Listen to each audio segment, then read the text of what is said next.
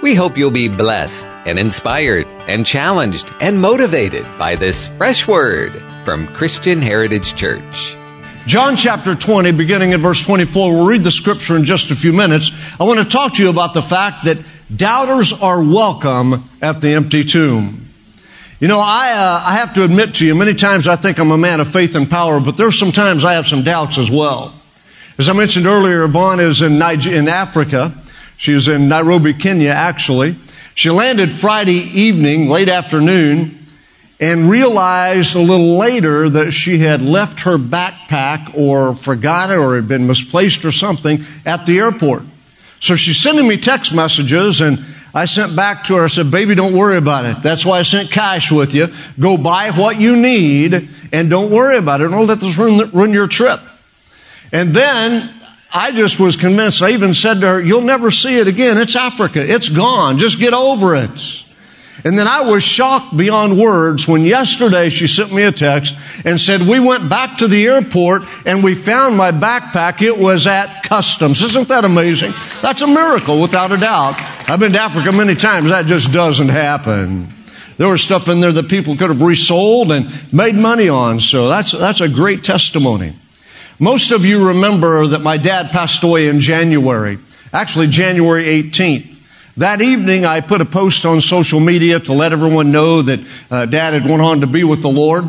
And uh, thank you for all your prayers. Well, the next morning, I woke up at uh, our daughter Katie's house and was scrolling through social media. And Donna, would you put that up? And I found this post on social media. I was a little bit surprised to say the least. It said Pastor Steve Dow has passed away.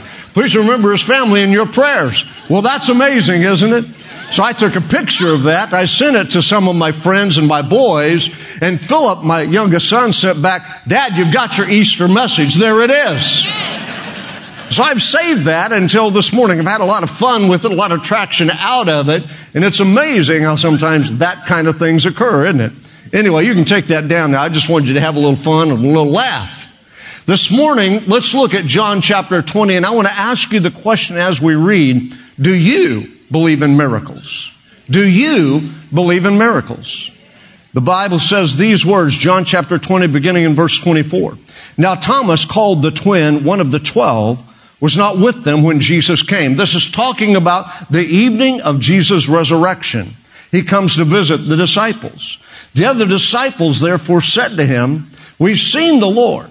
So he said to them, speaking of Thomas, unless I see in his hands the print of the nails and put my finger into the print of the nails and my hand into his side, I will not believe. After eight days, his disciples again were inside and Thomas with them. Jesus came, the doors being shut, and stood in the midst and said, Peace to you. Then he said to Thomas, reach your finger here. Look at my hands. Reach your hand here. Put it into my side. Do not be unbelieving, but believing.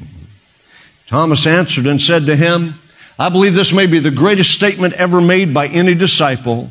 He answered and said to him, My Lord and my God. And Jesus said to him, Thomas, because you have seen me, you believe. Blessed are those who have not seen and yet have believed. So let me ask you one more time. Do you believe in miracles? I'm not talking about some hokey thing that just happens by coincidence and we say, wow, that was a miracle like Tiger Woods winning the Masters last week. That's not what I'm talking about. I'm talking about honest to goodness, God inspired the acts of God, miracles. I know many of you in here would answer, yes, I believe in miracles. I believe that beyond a shadow of a doubt. But some would say, well, I'm just not so certain. I've come to tell you this morning the resurrection of Jesus Christ is the mir- greatest miracle that ever occurred. It's the greatest miracle to ever happen in the history of mankind. It's completely and totally unexplainable. It's completely and totally an act of God.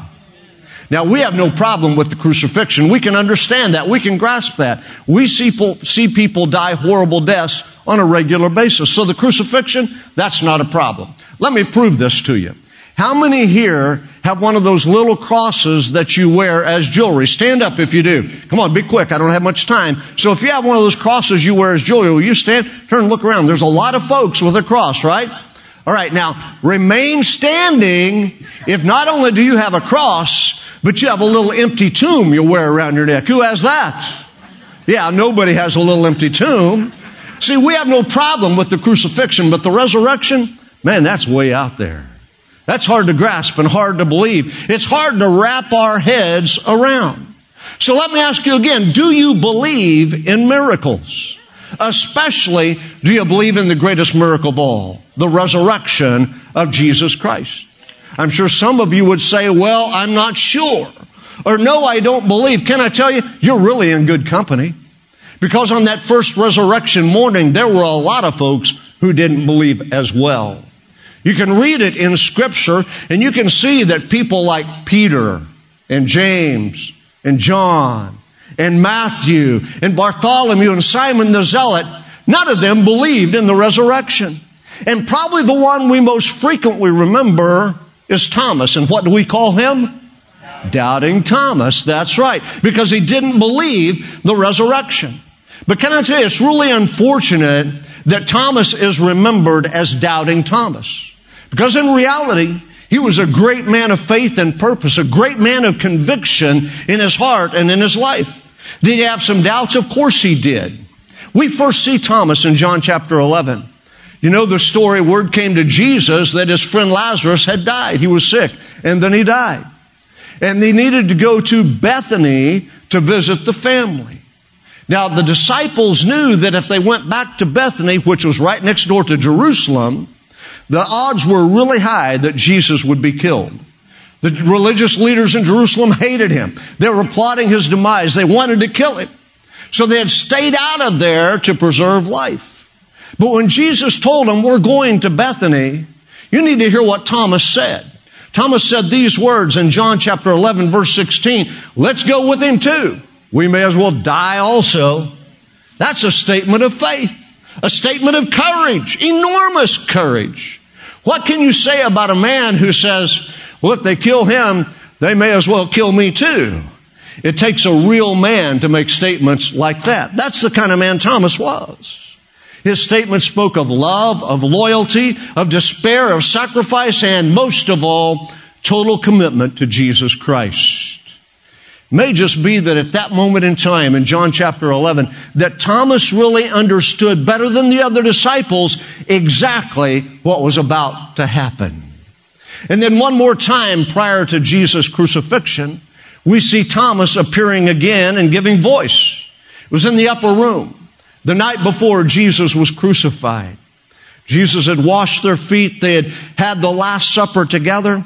And then you can read it in John chapter 14 verses 1 through 4 where he gives them the command to love one another. And then he tells them these words. Don't let your hearts be troubled. Neither be afraid. Neither be afraid. He said, trust in God, believe in God, trust in me. In my Father's house are many mansions. If it were not so, I would have told you. He said, I'm going there to prepare a place for you. And if I go and prepare a place for you, I'll come back and take you to be with me where we're going. And he, then he said, and the way you will know. Well, Thomas is sitting there listening to all this. He's processing it. He's saying it makes no sense. And so he blurts out this statement in John 14, 5. Lord, we don't know where you're going. How can we know the way?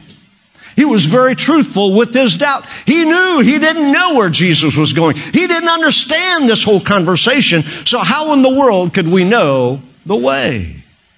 The words of a totally honest man. The rest of the disciples were no doubt just as perplexed, but they didn't speak up.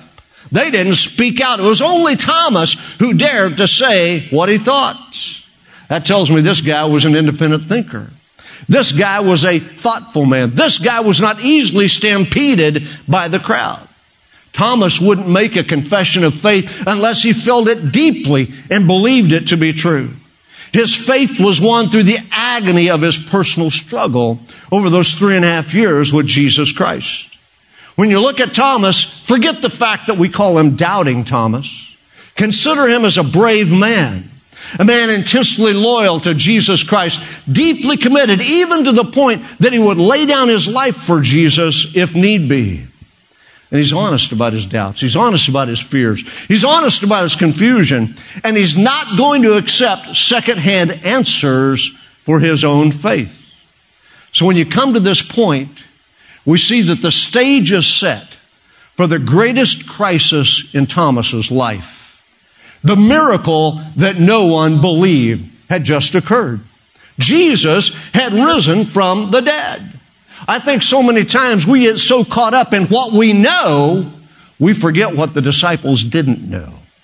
We get so caught up in the fact that we are assured that He is alive, that He's, that He's ruling and reigning, that He's the King of Kings and the Lord of Lords, that we forget the emotions, the confusion, the despair that all the disciples were going through at that point in time. Let me ask you this. If you'd seen a very close friend die, there's no doubt in your mind they were dead. You knew they were dead. You had went to the graveyard. You had seen them buried. What would it take to convince you, or could you be convinced that that person had risen from the dead? It's a pretty tough sell, isn't it? It's pretty hard to believe. If we'd been there in Jerusalem that day with Matthew and James and John and all the other disciples, would we have believed the rumors that Sunday morning? that resurrection morning. Would we have been any different than all those who had walked with him for three and a half years, who had seen his miracles, who had experienced his grace, his mercy, his compassion? Would we have been any different? See, because here's the truth. Those who knew Jesus were not expecting a resurrection. To them, it was over. They had wasted three and a half years of their life. There was nothing more to be done except go back to what they used to do. Peter was going to go back and be a fisherman again. You can read it throughout the scripture. They didn't believe a resurrection would occur, no matter what Jesus said, because he told them plainly, I will rise again. They didn't understand. It was the farthest thing from their minds. And really, who expected that on this Sunday morning? Well, you know, there was a group who did expect it. The religious leaders, the Jews that morning expected that it could happen, so they asked the Roman government to put soldiers around that tomb and to seal the tomb so that the disciples couldn't come and steal the body to fake the resurrection. Oh, they believed that it was very possible he could rise again from the dead. The enemies of Jesus believed it, but his friends did not. Can I tell you, the devils in hell know beyond a shadow of a doubt that Jesus Christ is no longer dead. He's not buried in a tomb outside Jerusalem. He is alive. He's alive. They know that. The enemies of Jesus knew it, but his friends did not. In fact, in Mark chapter 16, it says that the women who came to his tomb that morning came to anoint his body for burial. What did they find when they got there? The stone was rolled away. The grave was empty. Yet the women didn't have the slightest idea about what had happened. They weren't looking for a resurrection. They were simply performing the final acts of death. Mark says that even after the angel explained to them what had happened, they fled from the tomb trembling and afraid in Mark 16, 8. John tagged it with Mary thought someone had stolen the body, John 20 verse 2. Luke adds that when the women came and told the apostles what the angel had said, the disciples, those inner circle guys, that 11, did not believe the woman because their words seemed like nonsense to them. Luke chapter 24 verse 11. You see, they were convinced no one rises from the dead. Well, yeah, they saw Lazarus. They saw the widow of Nain's son, but you know the difference? Jesus was alive. Jesus performed that work. They knew he could do that for others, but they didn't think he could do it for himself because he was dead. There was no life left in his body. He was dead and buried. There's no way. They witnessed the trial. They saw the beating. They witnessed his beard pulled out of his face. They saw the 39 lashes. They watched as the Romans nailed his hands and his feet to the cross. They saw the sword pierce his side. They saw him breathe his last breath. There's no doubt in their mind he was dead. He was dead. And with his death, every hope, every aspiration, every dream fled as well and was buried. They didn't believe in the resurrection. It was impossible in their mind. Mark 16, 11 says, when they heard Jesus was alive, they did not believe it. Can you really blame them? I mean, think about it. The one that you had followed, the one your hopes were tied to is suddenly dead. Everything is over.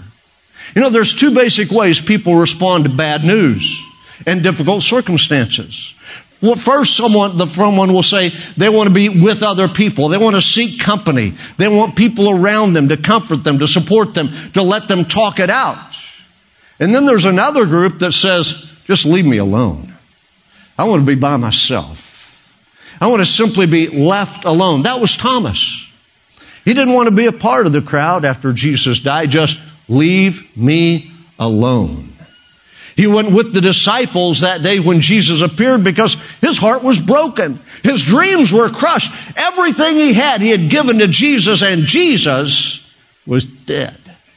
Dead. He still loved him. He still cared. He really wanted to believe, but his heart was broken. Can I tell you, don't frame him as a bad guy. He really represents most of us in this room today. Most of us have dealt with fears and doubts and uncertainties, and we haven't always came out on top. His doubts came from his devotion to Jesus Christ. There is no doubt like the doubt in a broken heart. There's a couple of kind of doubters. There are those who are skeptics, rationalists, who refuse to believe anything. I remember Charlie Cullum. First church I pastored in southern Kansas. His oldest daughter came in and got saved, and then her family started coming. She'd always be saying, Please pray for my family, my dad, my mom, my little sister. My dad doesn't believe in God. This went on for a couple of years, and one day she said to me, Pastor, would you mind if I set it up for you and my dad to go bird hunting? Are you kidding? Mine? Sign me up. So over a course of time, he and I began to hunt pheasant and quail and duck and geese together. And Charlie told me straight up when we first met, preacher, don't even try to cram religion down my throat. I don't believe in that stuff. No problem, Charlie. Let's just kill some birds. Let's have some fun. And that was the basis of our relationship. It went on through one hunting season. It rolled over into the next hunting season. And all of a sudden, Peggy's little sister Brandy, Charlie's youngest daughter, showed up at church one Sunday morning. God got a hold of her. She gave her life to Jesus Christ, completely turned that little girl around. And then before I knew it, Dixie, Charlie's wife, was in church one Sunday morning. And she came to the altar that Sunday and bawled her eyes out, and Jesus forgave of her sins and changed her life. Charlie and I are still hunting together, still having coffee, still hanging out. He's still an agnostic. I'm still the preacher. We're just friends. It's a good thing. Can I tell you, it's a good thing to hang out with those that don't believe so you can rub off on them. Never once did I say to Charlie, you need Jesus. Never once did I say, you should come to church. I didn't invite him. I was just his friend. We killed a lot of birds together and had a lot of fun. And I'll never forget it was Easter. Easter in 1991. The church was full. There was Brandy, there was Dixie, there was Peggy and Frank. And I looked again because there's that agnostic. There sat Charlie, the guy that doesn't believe. And it was amazing when I preached that morning and gave the altar call. Charlie came walking down the aisle, tears running down his face. It's okay to doubt, but don't leave it there. Oh, come on, folks. There's people all around you looking for somebody just to go bird hunting with them. Somebody just to go golfing with them. Somebody just to take them to coffee. Somebody to just be a friend and show them Jesus. Show them that Jesus really is alive. He became my strongest supporter. He never missed a service. Back then we had church all the time. We had two Sunday morning services. We had Sunday night. We had Wednesday night. We had prayer meeting on Monday night. We had a special revival service every Friday night. We had church all the time. Charlie never missed a time when the doors were open because he suddenly realized this Jesus, oh, he's alive. He's alive. I'm not selling some dead religion this morning, but I'm giving to you the hope of the universe. Jesus is alive. He's alive. There's some like Charlie, they're skeptics, they're rationalists. They don't believe it and nothing's going to make them believe it. Matter of fact, they are most often characterized not as a person looking for answers, but a person looking for an argument. And then there's a second kind. There's the kind that says, I don't believe, but I'm willing to believe if I can see it for myself. That's where Thomas is at. He's not an unbelieving skeptic or rationalist. Rather, he is simply looking for answers. He didn't doubt the miraculous in general. He had seen many of Jesus' miracles, and that was part of the problem. But this one was just too big to take someone else's word for it. Too big to rely on someone else's experience. No one wanted to believe more than he did. He knew too much, but all the facts pointed in the opposite direction. Jesus was dead. He was dead. It's not that he doubted the word of the other disciples. He just couldn't have a secondhand faith. He just couldn't rely on what someone else had said. Can I tell you what grandma believed and grandma held on to is not sufficient for you today. Secondhand faith will not get you into the presence of God. Every man, woman, boy, and girl has got to come to the place where they either accept or they reject Jesus Christ. That's where Thomas was at. He said, I'm not going to deny what you said. I just don't believe it until I see it for myself. He couldn't live with a secondhand faith. He had to experience and see Jesus. He even wanted to say, unless I touch the wounds in his hand and thrust my hand into his side where that sword pierced him, I will not believe. I will not believe. But in that, even though it's a statement of doubt, there is a grain of hope. And the grain of hope is if I can experience Jesus. If I can see the Master, then faith will come alive in my heart and in my spirit.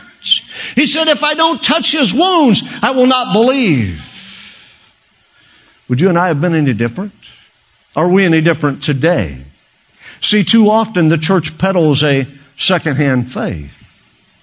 A form of religion that doesn't introduce us to a living God, but simply gives us a set of rules that we follow.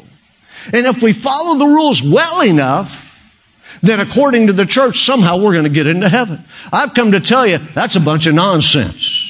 And the reason you're standing in that place of doubt, wondering, do miracles really occur? Is Jesus really alive? Is because you've never experienced Him. Well, let me tell you, when you ask Him to come into your heart, when you ask Him to forgive your sins, when you ask Him to change you and revolutionize you, something happens. And He does that very thing. He makes you a new person in a moment of time. So can I say to you today, doubters are welcome at the empty tomb. All these years, Thomas has got a bad rap and a bad reputation. We call him Doubting Thomas. We look down on him, but Jesus didn't. Eight days after Jesus appeared the first time to the disciples, he appeared again. And this time, Thomas was there. And I want you to see something. Thomas's doubts did not bother Jesus. Thomas's doubts did not keep Jesus away. But you can read it in John chapter 20 verse 27. He said to Thomas, put your finger here. See my hands. Reach out your hand, put it in my side. Stop doubting and believe. He knew all about what Thomas was feeling and thinking and even saying. So he came to bring assurance. He came to bring experience. He came to show him that he really was alive. And the wonderful truth we learn from the scripture is doubters are welcome at the empty tomb. Because Jesus will prove himself to you every single time. So let me say it again. Do you believe in miracles? Do you believe in the greatest miracle of all that Jesus Christ rose again from the dead? If you say, well, I'm not sure, no, I don't believe, you're still welcome here. We're glad that you are here. But can I say it this way? Just because you came in that way doesn't mean you have to leave that way. Jesus Christ wants you to experience Him. Let me use His words. He said to Thomas, and I say it to you, stop doubting and believe.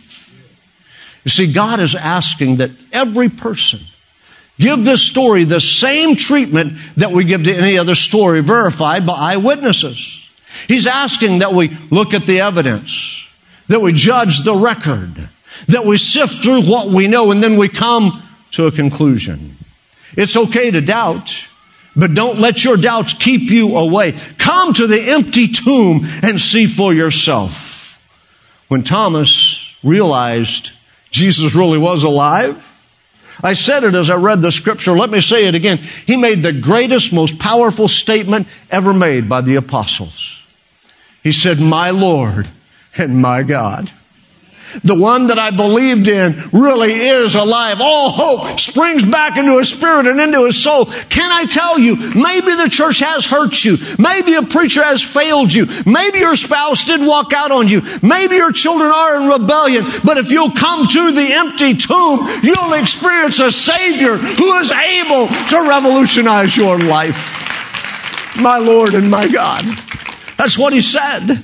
He acknowledged Jesus Christ, and that stands as a testimony to his great faith.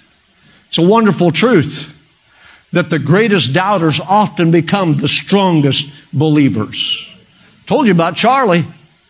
He loved God until the day he died. I could go back and officiate his memorial service, and it was so much fun and such great pleasure to be able to say, That man is my friend, but more importantly, that man is my brother. And I'm going to see him again because we have the same Savior. Honest doubts, once resolved, become the bedrock of an unshakable faith. It's been said that no truth is as strongly believed as the truth that was once doubted. That's why Thomas is in the Bible. Not so we can call him doubting Thomas, but so that we can identify with him and understand honest doubts don't drive Jesus away. Charles Colson, you may know the name, was uh, a special counsel to President Nixon. He was involved in Watergate, went to prison because of it. He got saved in prison. He writes these words about the resurrection. I know the resurrection is a fact, and Watergate proved it to me. How? Because 12 men testified they had seen Jesus raised from the dead. Then they proclaimed that truth for 40 years, never once denying it. Every one of them were beaten, tortured, stoned, put in prison, and killed. They wouldn't have endured that if it weren't true. He went on to say Watergate embroiled 12 of the most powerful men in the world, and they couldn't keep the lie for three weeks. You're telling me 12 apostles could keep a lie for 40 years? Absolutely impossible. I've come to tell you this morning that this is the day to believe in miracles. This is the day to believe that Jesus really is alive. One more thing. No one can come to the empty tomb and remain neutral forever. You can bring your doubts, but you have to make a choice. You can't stay on the fence forever. And this is a great day to say, I believe in the resurrection of Jesus Christ. You know that Jesus died, there's no doubt about it. It's a historical fact, a matter of record. But do you know He died for you? And do you know He rose again from the dead for you? So the question God is asking in this room this morning is what have you done with my son? What have you done with the empty tomb? What have you done with the greatest miracle in the history of humanity? Heads are bowed and eyes are closed. Jesus said, Stop doubting and believe.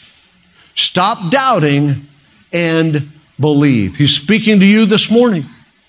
And he's asking you to do that very thing, to stop doubting and believe.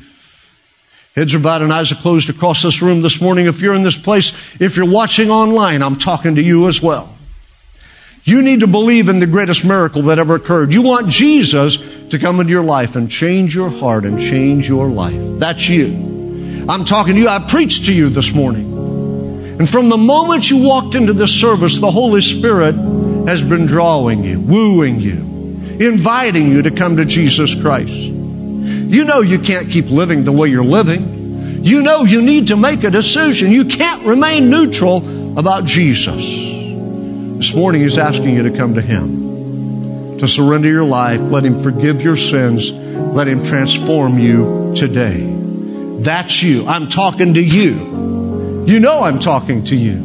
The Holy Spirit is drawing you right where you sat. You're going to slip up that hand and you're going to say, Pastor, that's me.